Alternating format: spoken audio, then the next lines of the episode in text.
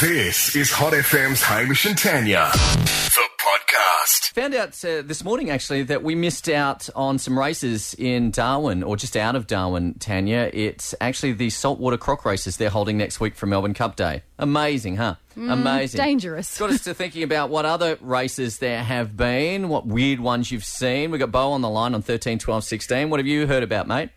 Uh, crab races. Crab races. Are they sideways? Yeah, they race sideways down a little alleyway type thing. Oh, An alleyway, not on a beach. That's so... Actually, at a pub. Oh, okay, no worries. And uh, the winning the winning crab becomes then dinner? Yes.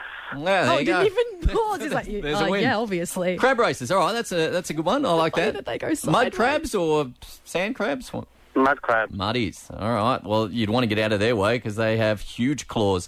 Thanks, Bo. Thanks for that. Olivia's on the other line. Olivia, what have you seen race? Hi, I've seen cockroaches and cane toads. Cane toads. Oh wow, it's the origin. So you saw cockroaches race where? Um, we're going back quite a while. But growing up, um, we used to, you know, used to have cane, cockroach races. Used to write the numbers on the back, and you pick a number. Ew. yeah, I know, it's a bit gross. Just in your house? With the cane toads, you just lift the bucket up out of the middle, and whoever hopped out or ran out of the circle Yeah. was the winner. There we go. That's gross. Both of them are so. so gross. Was so there some gross. decent cash up for grabs or no, Olivia? Yeah, yeah, awesome.